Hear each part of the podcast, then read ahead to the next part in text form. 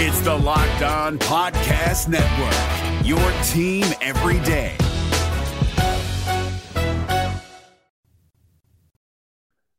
Hey everyone, it's Ron Johnson, and this is the Ron Johnson Show on Locked On Sports Minnesota. Aaron Rodgers. Aaron Rodgers has shifted the entire NFL. The Vikings are now the front because at first the Lions were the front runner. So, what is it going to take to make sure the Vikings make it to the NFC championship? Not just the NFC North champions, but the NFC championship. We'll talk about that Aaron Rodgers trade and the Vikings' future coming up next on the Ron Johnson Show. Locked On Sports Minnesota podcast. It's endless Minnesota Vikings talk with the diverse voices of your local experts. Now, the Ron Johnson Show. On the field, in the broadcast booth, Ron Johnson is Minnesota sports. He's played with them, hung out with them, and grown up with all the big names in Minnesota sports. They're hanging out with Ron Johnson. It's the Ron Johnson Show on the Locked On Sports Minnesota podcast. And it starts now.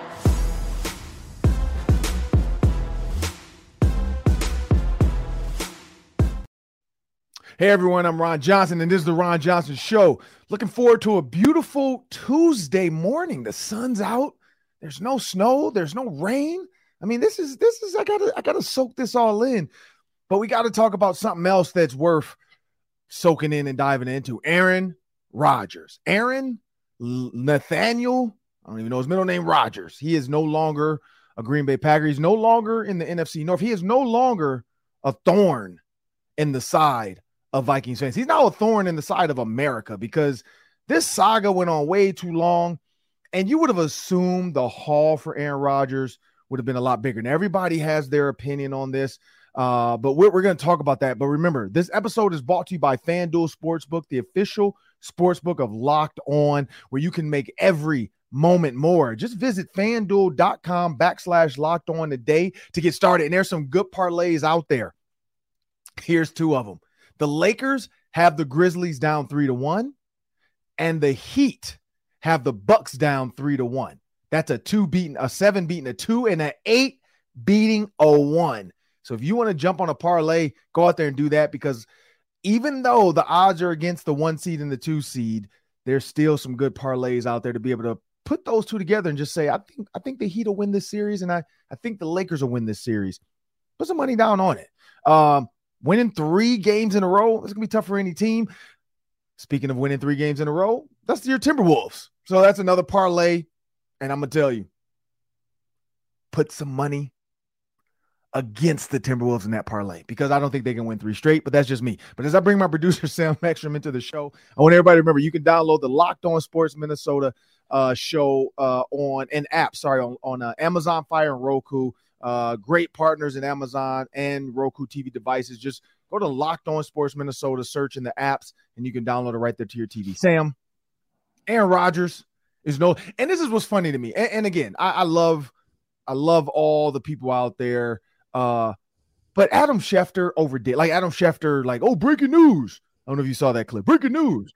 I didn't buy it whatsoever. He had that sitting, he had that holster ready to go, ready It's to look like it so- was. yeah, It was so overdone. It was so like the the reaction to like if Adam Schefter and, and I'm a I, I like Adam Schefter. Like if he were to tell me that, I wouldn't be like, oh my. I'd be like, yeah, it's about time. Like, why are we acting surprised? Like, oh my god, we just like and everybody's hyping it up. Oh, this is the best moment in TV. Like, I can't believe they did that. That was, it was such a BS move.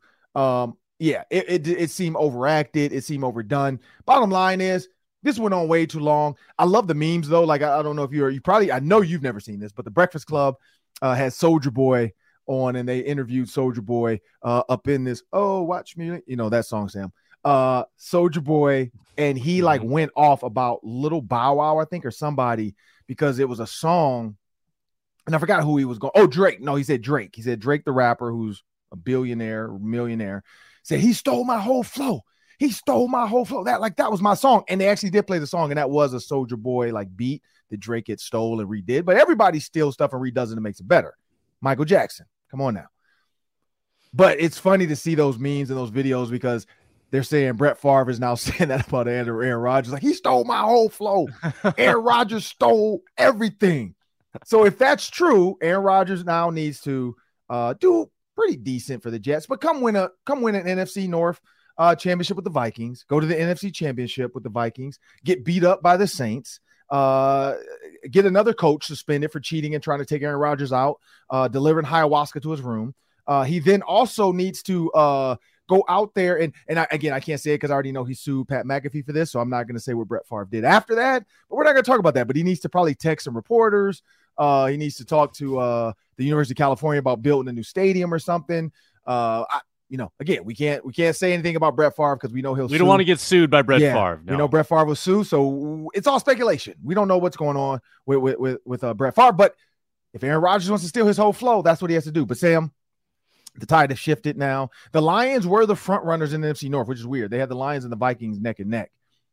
But now with Jameson Williams being out six games, the Lions uh gambling, uh, and again, not betting on football, but you, you just don't bet the facility. Like, come on now, be smarter than that. Don't bet on sports in the facility.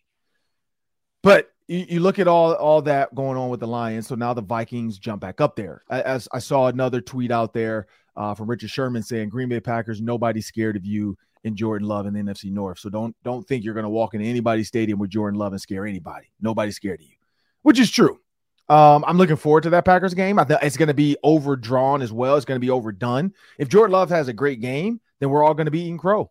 Like we all can make a little crow sandwich and uh, eat it and say, you know what, Jordan Reid is the next Aaron Rodgers.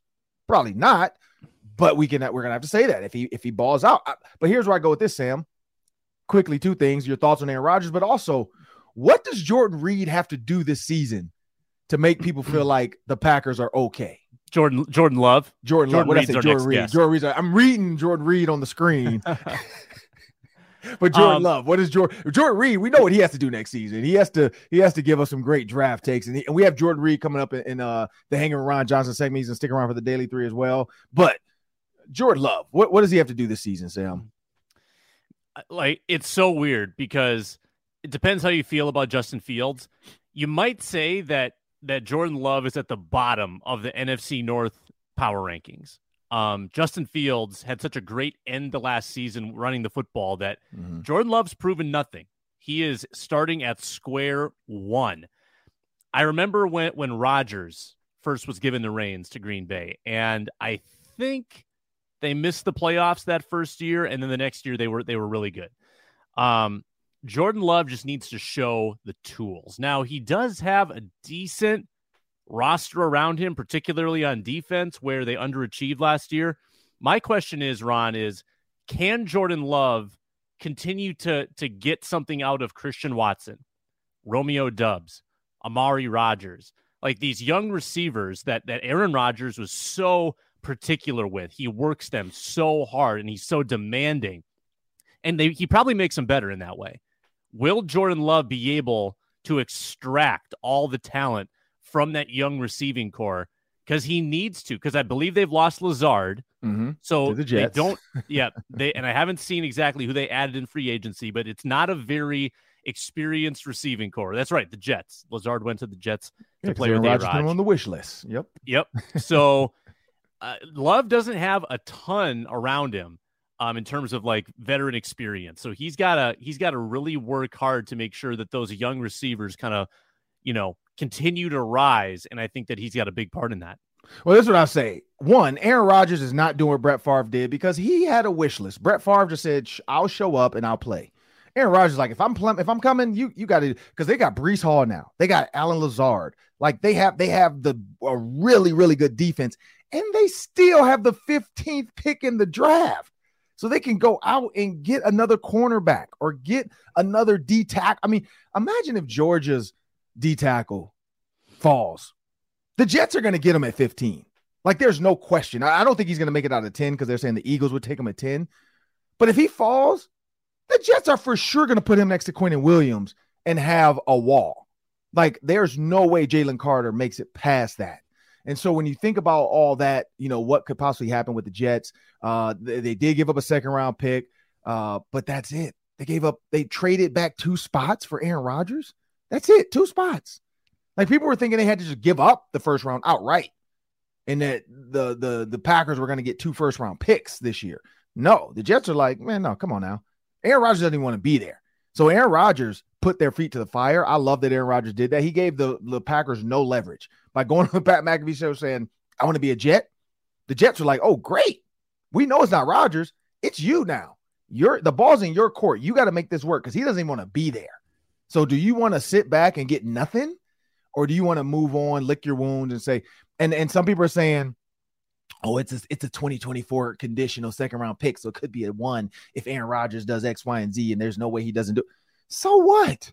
Like the first round is not a guarantee. It is a guarantee that Aaron Rodgers can throw the ball. That's a guarantee. I can guarantee that he can throw the ball. He's a he's a leader. He's gonna him and Allen Lazard are gonna be a duo. He still has he still has the rookie of the offensive rookie of the year at receiver. Like that is balling. Like Aaron, and you have Breece Hall. He got hurt, but he's to be back. Like you have a team that can move the ball. You have a team that can stop people on defense. You have a cornerback in Sauce Gardner who can shut down half the field. So I, I, I like I like the move. Um, I'm glad he's gone. Um, we got Jordan Reid coming up though, so we got to jump into that because it's some big time draft talk. But Sam, this is what I say. Mm-hmm. I, I I think the Jets won that. They can say whatever they want and the Packers fans, I know they tweeted me and oh blah blah, and half are tweeting me this, and half are half are like we're we're glad he's gone. That's what that's what girls say or boys say when they break up, and, and they really did want to break up, but you know they got to move on on social media. Like that's the. I think I hate I, when we broke up as kids, Sam. We didn't have to like tell people how we felt. We just broke up. Now kids break up and they gotta they gotta post about how good they're doing after the breakup. Like I'm so sick of that. Like who cares? It's over. You broke up. Your heart was broken. You don't need to tell us you're still doing good. Like you don't need to play Beyonce songs and all that. Like move on. Taylor Swift, I get it. Like she's the breakup queen. I'm sick of hearing the songs. Like you hurt. If you didn't hurt, you wouldn't play a song for it. Like that's that's the definition of not being hurt. You move on. Um, but we got Jordan Reid coming up. And remember, people, we are power partner with KARE 11. That's go to kare11.com backslash locked on to get all of our videos and all of our shows. And before we jump into the uh, Hanging Ron Johnson segment, we have a word from our sponsors. We are presented by FanDuel Sportsbook, America's number one sportsbook and official sportsbook partner of Locked On. NBA playoffs, NHL playoffs, Major League Baseball, NFL draft props, hundreds of ways to wager right now on the FanDuel Sportsbook app, which is safe, secure, and so easy to use. New customers get a no sweat first bet up to $1,000 back in bonus bets if that first bet doesn't win. Download the app.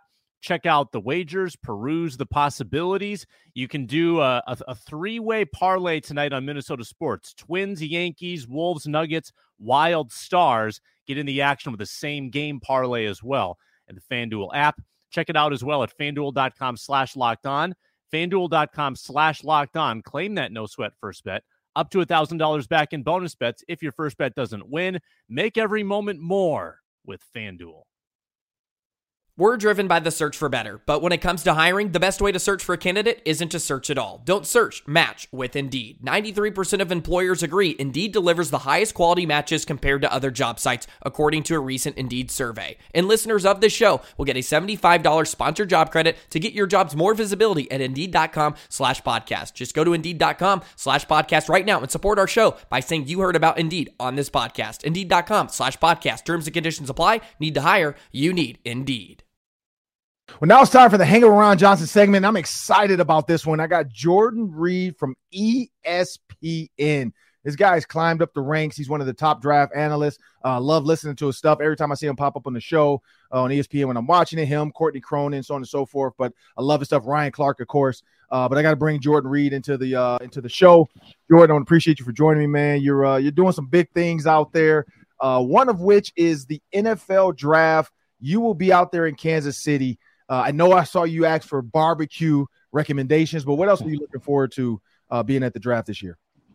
You know, just being around the environment, it's a little bit different when you're actually able to experience it. And I've been to plenty drafts, but just feeling the energy of the city, the town, and then just all the excitement of the NFL fans there. Of course, seeing the players up close, realizing their dreams come to a reality. So it's always great to experience it in person. But this is really like the start of a, breath of fresh air for every fan. Every fan feels as if this is their first step to winning the Super Bowl in 2024. Speaking of the first step to winning the Super Bowl in 2024, uh, you, you got to have some uh, some some.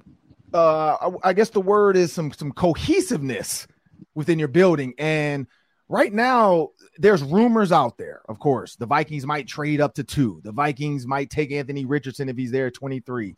Uh, the Vikings didn't want to re-sign Kirk Cousins, so that's a, a, a telltale sign. Uh, we don't know what that means. But you know, you're out there in the world of the Adam Schefters and the Jordan Reids and the and, and, and Todd McShay's. What's what's the big Vikings rumor around quarterback for the Vikings right now that you're hearing? Well, I do expect them to select a quarterback. I just don't think it's going to be in the first round, in my honest opinion, just because they've done a good job of keeping their options open under center this offseason. I know they restructured Kirk's contract, added some more void years, but what Kwesi has done is that he's added some younger veterans but he's kept, I would say, his vision on the long term um, as far as what he wants this team to be while not sacrificing the short term. So, and I know they don't have a lot of cap space right now, but just speaking of under center, uh, they bought back the backup Mullens. He's going to be the backup next year, of course. But with Kirk only having one year left on his deal, I do expect them to take a young quarterback, but I just don't see it being in the first round. And I say that because they only have five picks right now. And Kwesi has shown that he likes to maneuver and move around. They didn't originally select at any of their original slots last year. He moved out of every single one. So I expect them to trade back. I think the vision that they want, and this is not with any inside information, just based on some of the tendencies that he's shown last year. I think the vision for him is to have two second round picks. I think that's like the ultimate goal for him. But if he can't get two second round picks, I definitely expect him to trade out of 23 to make a late first round pick somehow.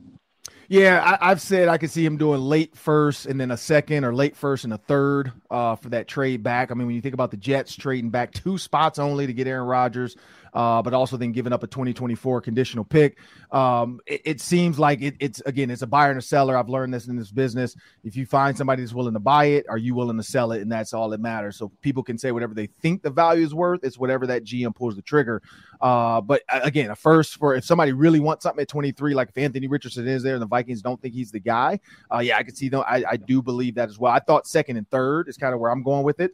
Um, but Hendon Hooker, Hendon Hooker's a name that that that people have, and, and me personally, uh, I liked him at Tennessee. I watched his Alabama game. Uh, usually those games are when the stars come out, and him and that number 11 receiver, man, they came out. But he hurt his ACL, and before he hurt his ACL, he was one of the top five quarterbacks.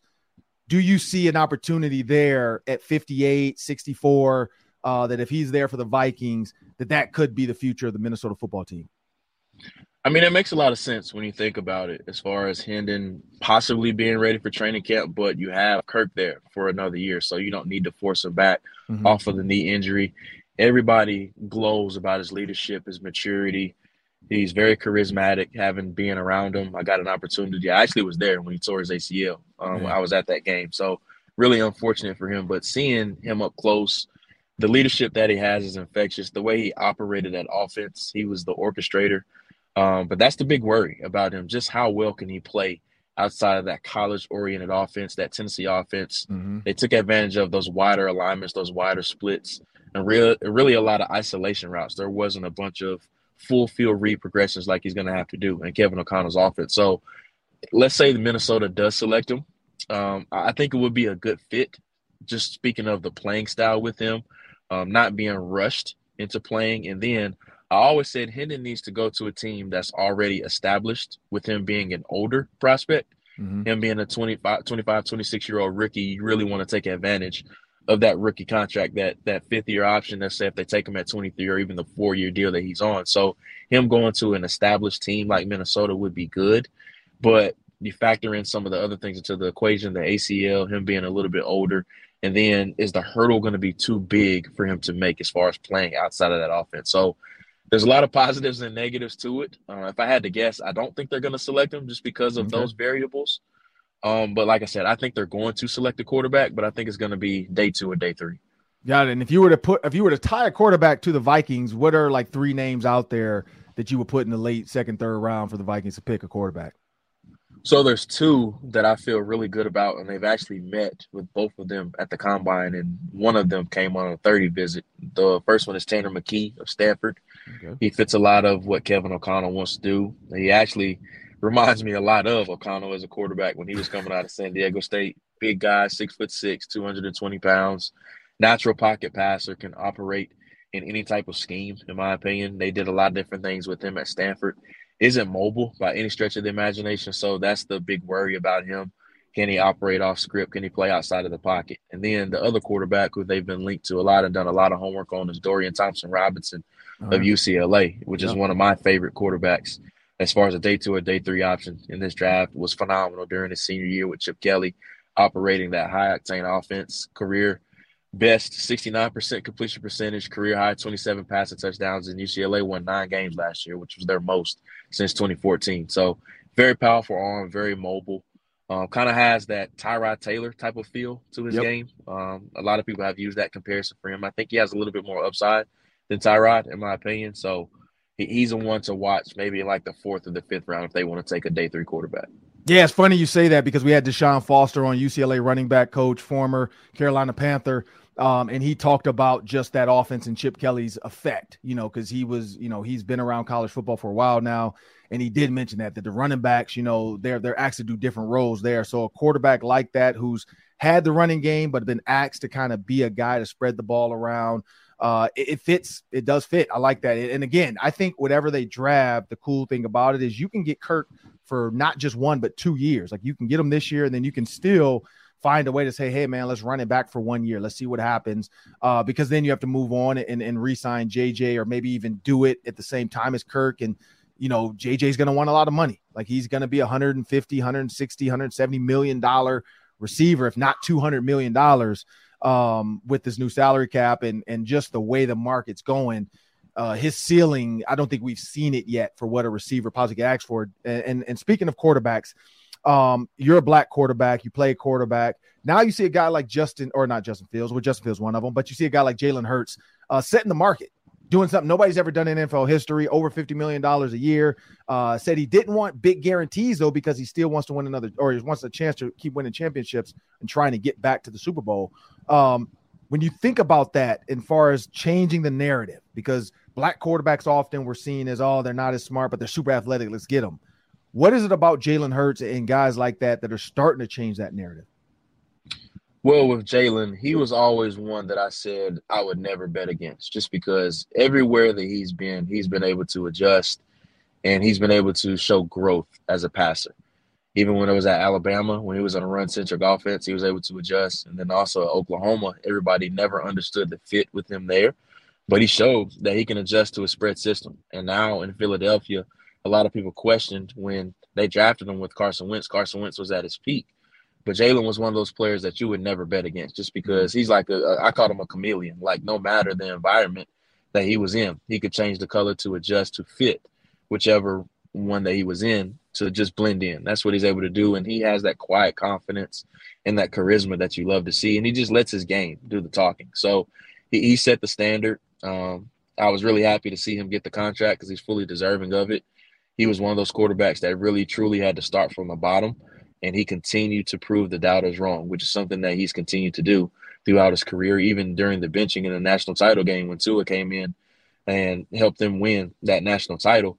A lot of quarterbacks probably would have never bounced back from that, but he continued to grind, he continued to work, and it's paid off for him. Yeah, I mean, you look at now the NFL with Tua. Uh, you got Justin Fields, you got Patrick Mahomes, you got Dak Prescott.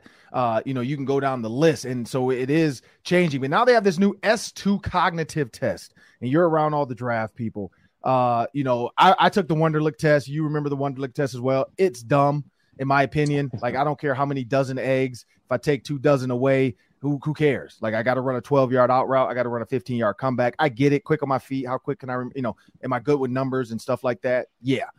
Um, I don't think that translates all the time into football. Like, I remember uh, I think Fred Smoot was one of the guys that like walked out of the test and didn't really care about it. Uh, I remember Reche Caldwell and Jabbar Gaffney and uh, and uh, Kelly Campbell and Rohan Davey, like in the maybe it's the SEC, uh, but they were all joking about it, like, oh man, this test is stupid. Uh, you know, and we're all in the room and the Steelers scouts looking at us like, man, if y'all don't shut up and finish this test so I can get out of here. And so now you have this S2 cognitive test they've added, and it's more of a quarterback driven test. Uh, what what have you heard about it as far as because people are saying like if they do well, it doesn't mean they're gonna be great. but it's less likely they'll be a bust. And if they do bad, it doesn't mean they're to be a bust, but it, it, it less likely they're to be great. So how are GMs talking about this S2 cognitive test?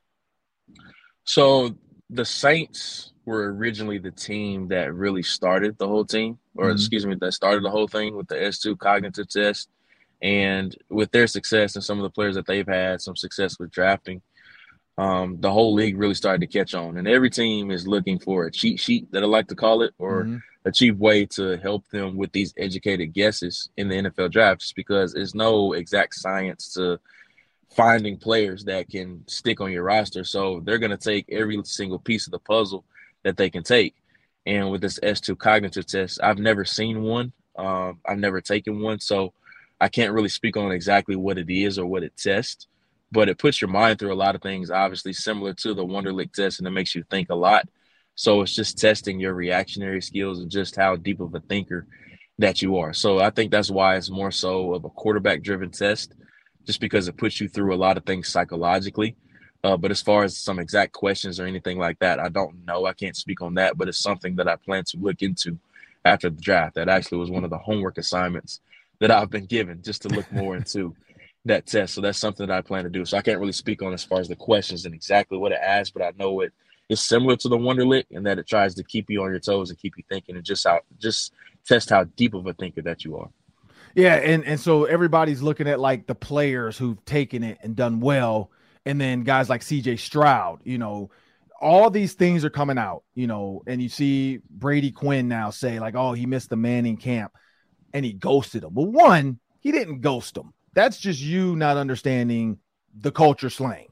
Uh, ghosted means you never ever say anything ever. He actually told them he wasn't coming. He's going to work out. What do I say? So even that pissed me off because I'm like, I get it. Your job is just to report what you've heard, but at least learn the lingo. Like, don't just get out there trying to yeah. try to be cool and talk cool like you're one of the cool kids. Like, oh, he ghosted him. No, he didn't. You don't even know what that means. Like, ghosted means you literally are a ghost. You never see them again. Like, you don't hear from them. He actually told the Mannings, "Hey, I'm not coming. I'm going to work out with my guys." So this is where I go with this. A lot of like uh, and I'm not gonna make it racial. I think a lot of leaders, if they were to call and say, "Hey, man, I'm gonna hang out with the guys I've been hanging out with and work out with them and get ready for my season," people would praise them, like, "Oh, you're not going out to be a part of the party and hang out with the cool guys."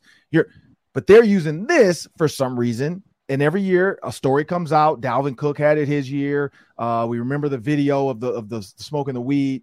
But but what is it about something like that that people are trying to throw at CJ Stroud? Whether it's his agent doesn't want to be a Texan, uh, who knows what? But, where is this coming from? Like, why is this all of a sudden coming out?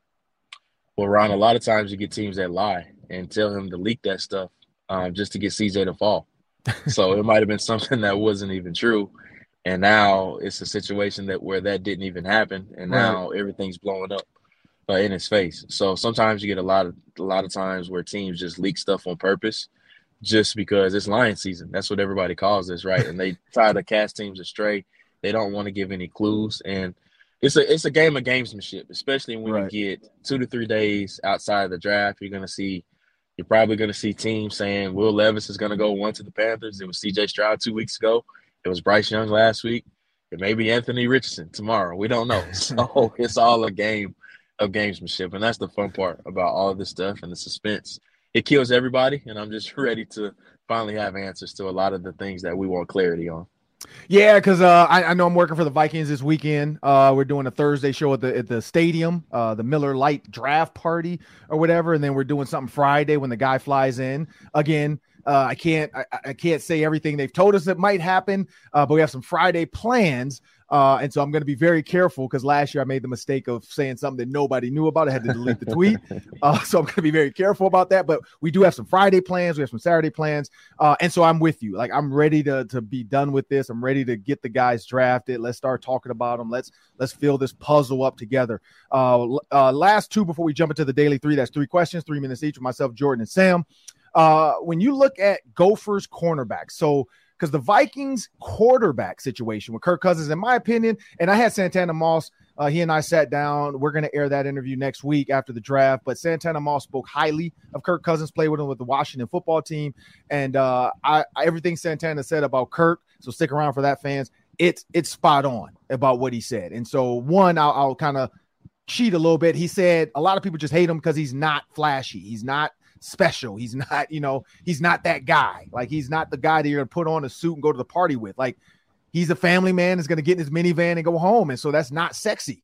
And so he said that's the difference in like Kirk Cousins, a lot of these other quarterbacks. People want to make their franchise. You know, Joe Joe Namath putting on a fur coat. That's never gonna be Kirk Cousins. But when you look at the cornerback, so switching from quarterback to cornerback, the Minnesota Vikings uh, got rid of Patrick Peterson. Uh, they cut Cam Dantzler. Uh, they didn't re-sign Kris Boyd. They didn't re-sign Duke Shelley.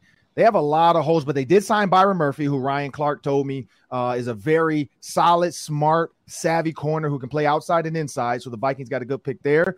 Uh, they have Andrew Booth Jr. from last year, and then they still have Akayleb Evans, who I personally said day one when they drafted him with his length and his speed and his recovery, like arm length, and able to like knock a ball away late if he's beat.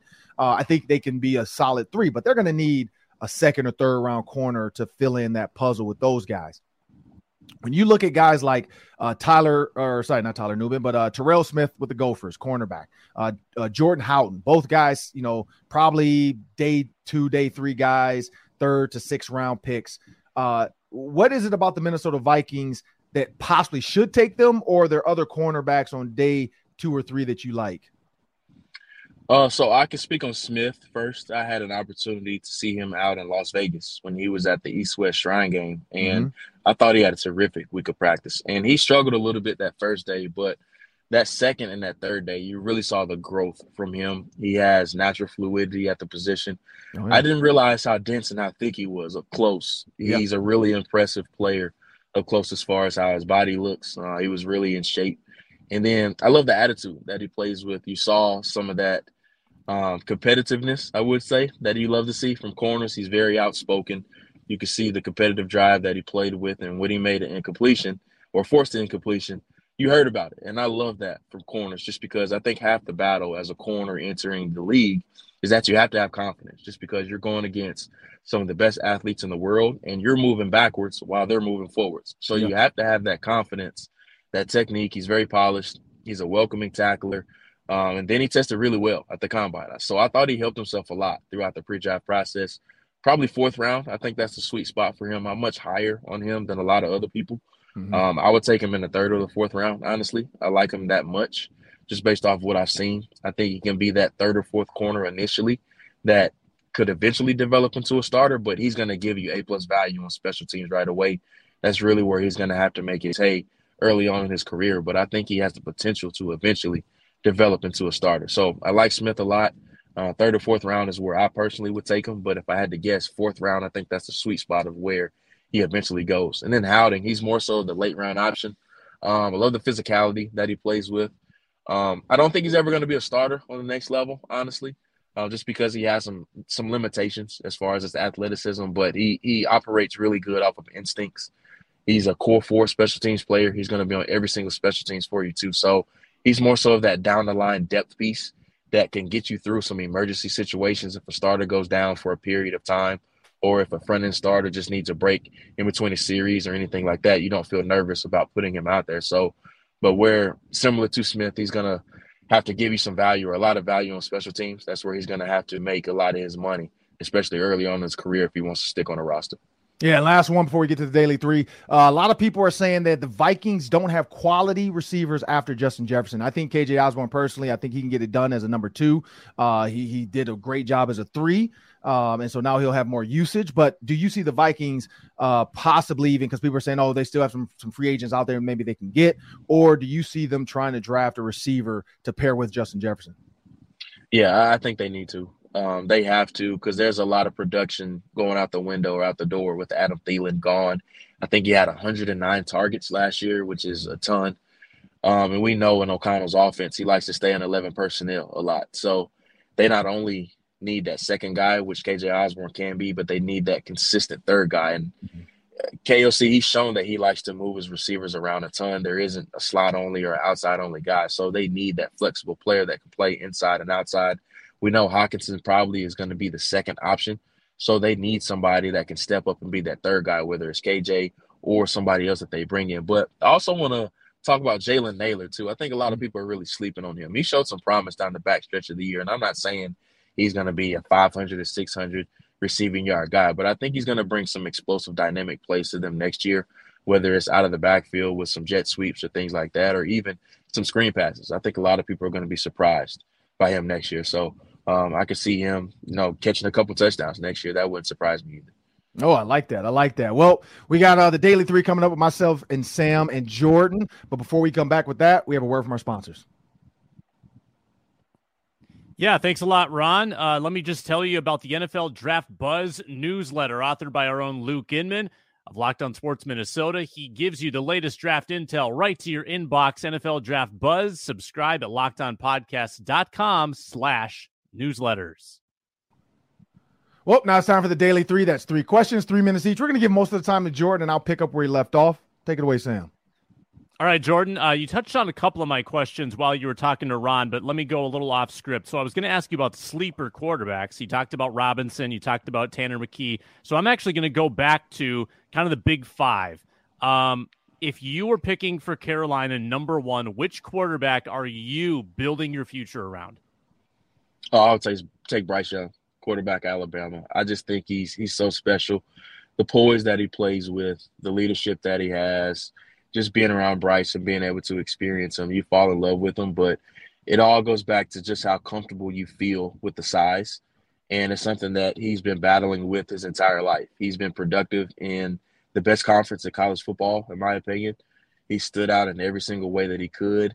And I think a lot of people were sleeping on just how good he was last year. And then the two losses that Alabama had, a season ago to LSU and Tennessee, he gave them a fighting chance in both of them. And it was their defense that ended up letting them down. And if you think about it, Alabama was not good at wide receiver last year. His leading receiver was Jahmyr Gibbs, who was a running back. He led them in catches and he led them in receiving yards too. So he wasn't playing with that usual litany of weapons like we've seen at Alabama. They're not going to have a first round receiver this year. But if you think about the players that have come out of there, in previous seasons, Alabama has always been loaded at wide receiver, and that just wasn't the case last year. And they weren't very good up front last year either, too. So it was a situation of where he was making everything work out there by himself, and he's just a magician. Um, but I love the poise that he plays with, and he plays with the same heartbeat, no matter the magnitude of the situation. So I would I would pick Bryce Young number one overall. Yeah, and this is the one I like. I'm I'm struggling with size, and I think I need to get that out of there and stop worrying about it because we know Russell Wilson wasn't tall. Uh, Drew Brees, you know, we talked to him at the playoffs as well, and when he came to the Vikings game because his son's a Justin Jefferson fan, super random. Uh, but you know, he was say I asked him about that too, and he was saying, you know what, if they can figure out a launch angle, if they can figure out how to work the pocket, they can be fine. And Frank Reich maybe is the guy to do that, so I could see that, but I don't know why, but Will, but Will Levis, after seeing Dan Orlovsky talk about Will Levis and the the Josh Allen comparison, um, the fact that his receivers were Barion Brown was his best one at 628 yards, Dane Key and Tayvion Robinson. Like he didn't have weapons, and so I'd be interested to see how he goes. I mean, I hate the videos of size and throwing from your knees because that never seems to work out for guys.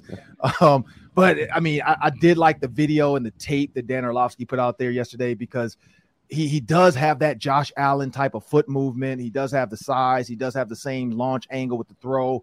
Um, and and so I'm I'm interested to see what happens with that because yeah, like you said, Sam, the top five.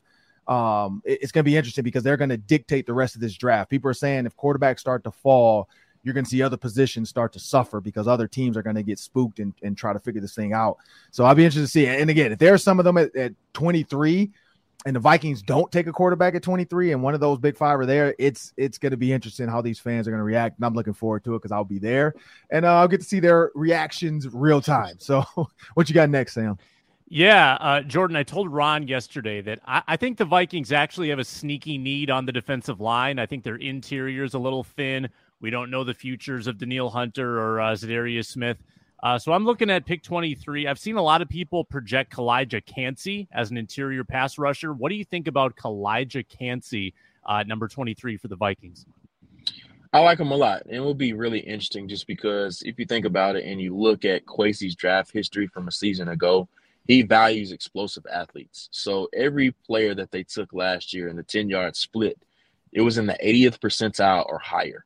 So that shows that he values that first step explosion. And we know with Kancey, I think he ran uh, he ran four six, I believe it was, at 280 pounds, which is an outstanding number for him. And if you think about it, undersized defensive tackle from Pitt, Uh, we've heard this song before, Aaron Donald. now, I'm not saying Calijah Kancey is Aaron Donald, but they win in a lot of similar ways as far as the first step explosion. He has very strong hands. And even if he doesn't get sacks, he creates penetration and he forces quarterbacks off of their launch points, which is something that Brian Flores really values a lot. But the big question that Kancey is going to have to answer is that can he consistently hold up as a run defender, which is something that he really struggled with at Pitt. And if he struggles with that on the next level, now it's really going to be hard for him to be a three down player. So is that worthy of a first round investment? The way he affects the pass, he's definitely worth it. But he has to take that next step as a run defender in order to prove that he can be a first round worthy type of player. I was gonna say he is the exact same size as Aaron Donald at 6'1, yeah. 281. Like literally mirror images. Um, they have taken a pit player before with the Minnesota Vikings. Uh, he he's been so-so. I mean, it's it's worked out. But yeah, Aaron Donald, uh, he's a freak of nature. Like his speed, his ability, and at four six, and this is where I look at it with the twist and the end splits and all the things that maybe Brian Flores wants to do because we know we've heard a lot about zero coverage. Uh, Ryan Clark talked about that, his ability to to play man, but then still have help behind him with the safety, you know, and, and do it sneakily where you feel like that safety's not there to help, but he actually is, and so on and so forth. So there's a and he has a smart guy in Harrison Smith. So if you do want to put pressure on this quarterback, you don't want to give him a lot of time because you're gonna be in man. A guy like Kancey could be it because yeah, I mean with four six speed, um, it, it's can his body hold up? And, and we know what Aaron Donald did with the supplements and the workouts and the lifting and, and just, you know, taking care of his body. Um, that's going to be the things for a guy with that size at 280 to be able to handle 340, 330 pound guys hitting them every single play. Um, but we do know there's sub packages. We know there's ability for him to play within the three technique, the five technique. So we'll see with Brian Flores, but everybody's saying Flores is going to stick to a three four.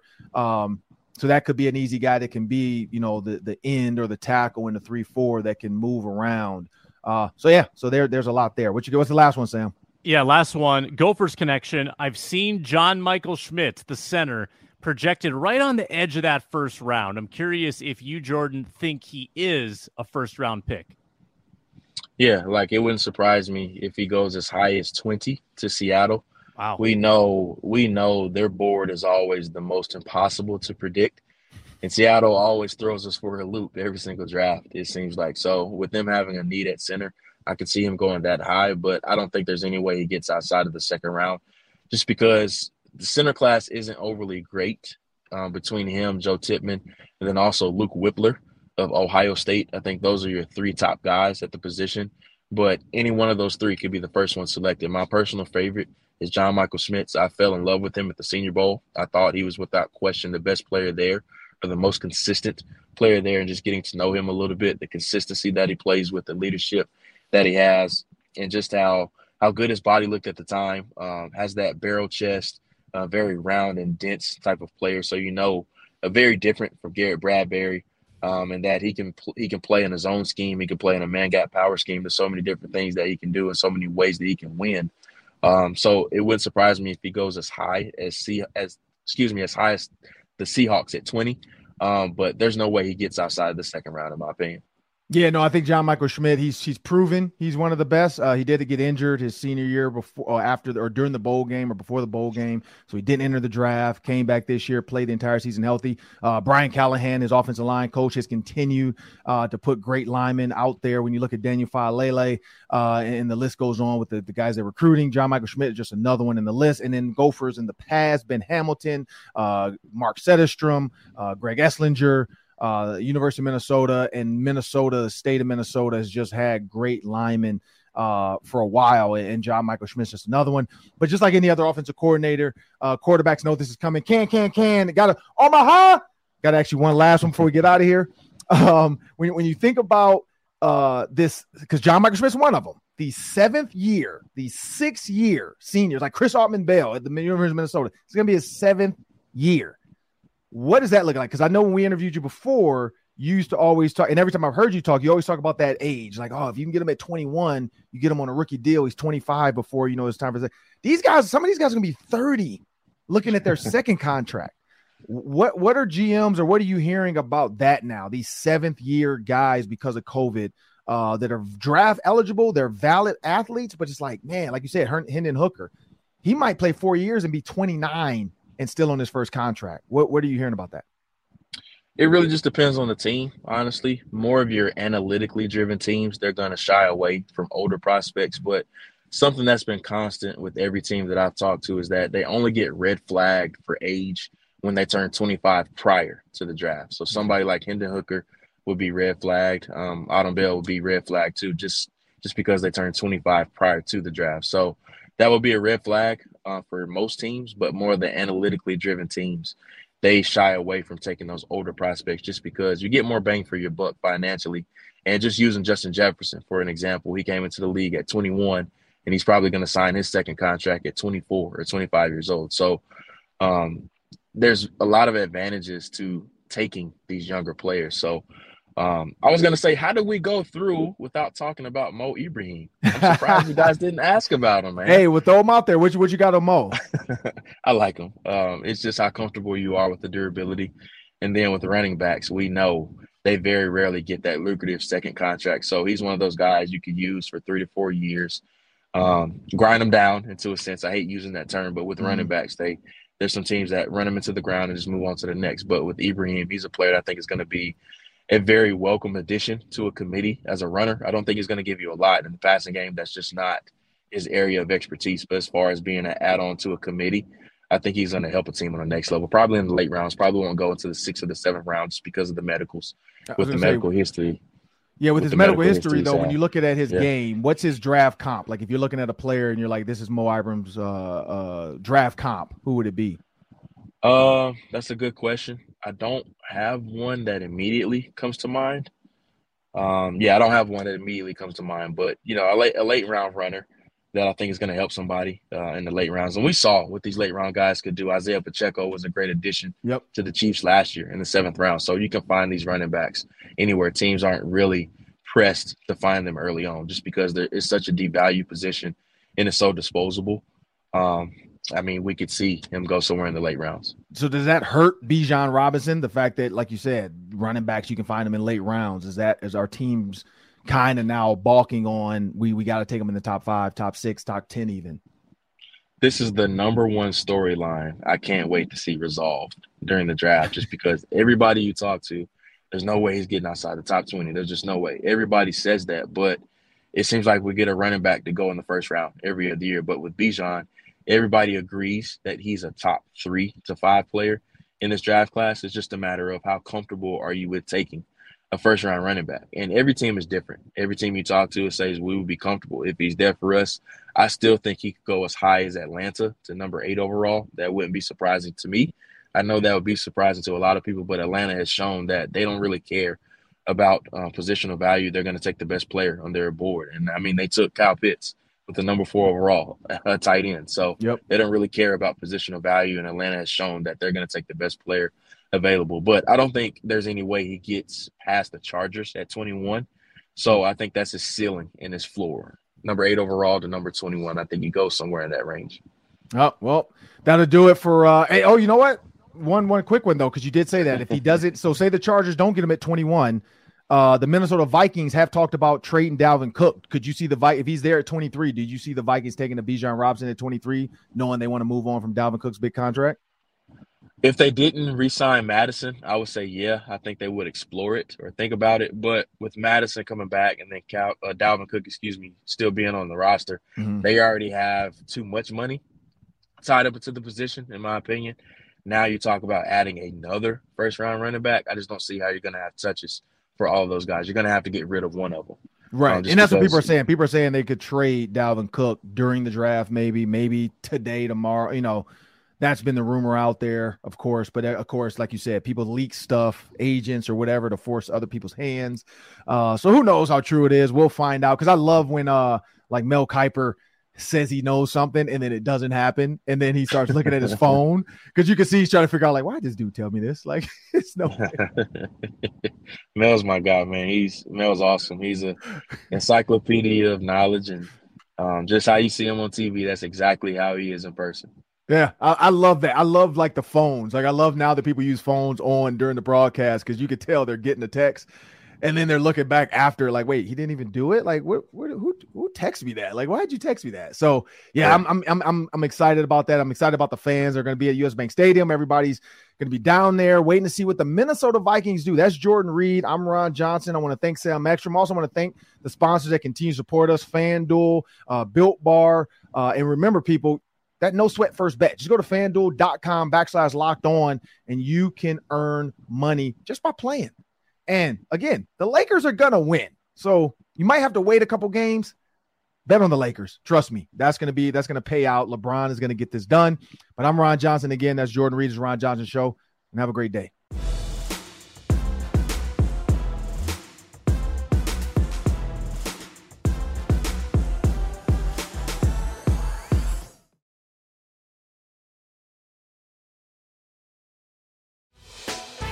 Hey, Prime members, you can listen to this locked on podcast ad free on Amazon Music.